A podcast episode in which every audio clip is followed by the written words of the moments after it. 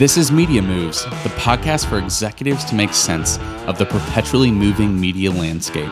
I'm Adam Ryan. Hey there, and welcome to Media Moves. Today we have another five minute episode to help you give a little bit of a talking point to your favorite media colleague. And today's topic is another fun one Axios the DC-based media company that raised 57 million over the last 5 years, sold to Cox Communications for 525 million dollars. What to say about it? So, there's a few things. One, that 525 million might sound familiar.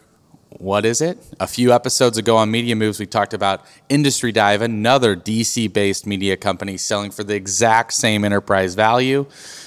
I don't think it's a coincidence. The irony here is that they took totally different routes for the same exact outcome. Industry Dive raised a little bit of cash up front, mostly just bootstrapped.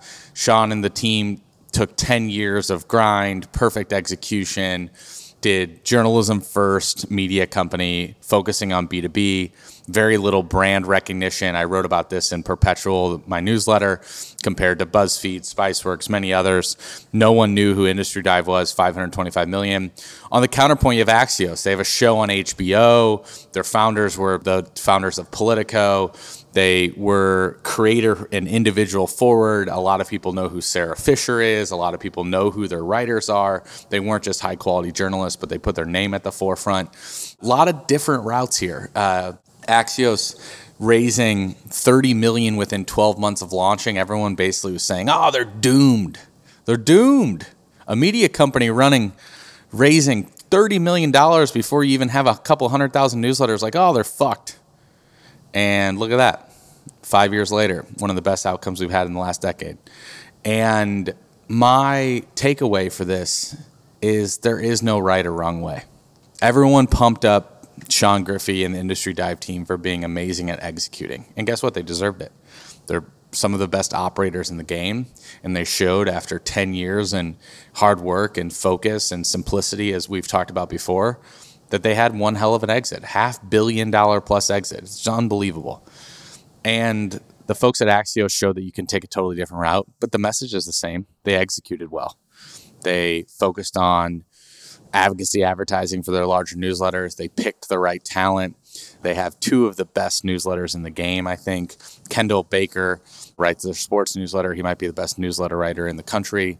They poached him when he had like 30,000 subscribers for his newsletter. It's just amazing. Great talent selection, great execution.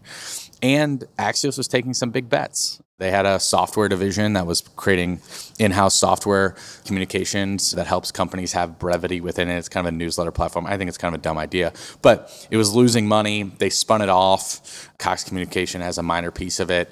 Industry Dive never, ever would have done that, right? So it's easy to critique all these media companies based on their choices, but in the end, does it really matter? Does it matter if you know how to have a great brand, that you make things that people love, that you know how to make money? That's what counts. And I would argue that like Industry Dive doesn't have the best brand. God, they know how to make money. Axios, amazing brand, still not profitable. $100 million this year in revenue, not profitable. Totally different routes. You can't critique either way. Outcomes are the same. If you even want to look at what the founders took away, Sean Griffey sold about 75% of the business or plus a few years ago to a private equity firm, which probably in the end shakes it out. The founders probably all walked away with something the same. But it's a hat tip to Axios for saying, like, hey, just because we raise venture doesn't mean we're going to fail.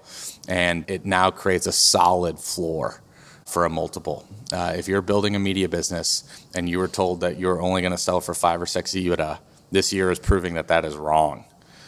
Axios just sold for more than 5x of a multiple and I would argue even more since they spun out their loss, they get to keep their software business.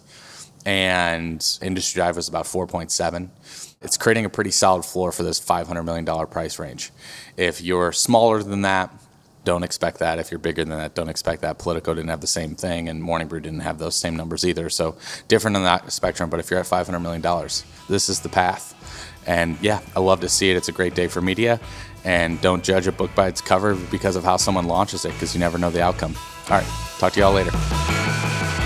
Thanks for tuning in. If you'd like to stay ahead of media's next move, then make sure to subscribe on Apple, Spotify, Google, or wherever you listen. And if you enjoyed this episode, why not share it with a friend? I'll see you next time.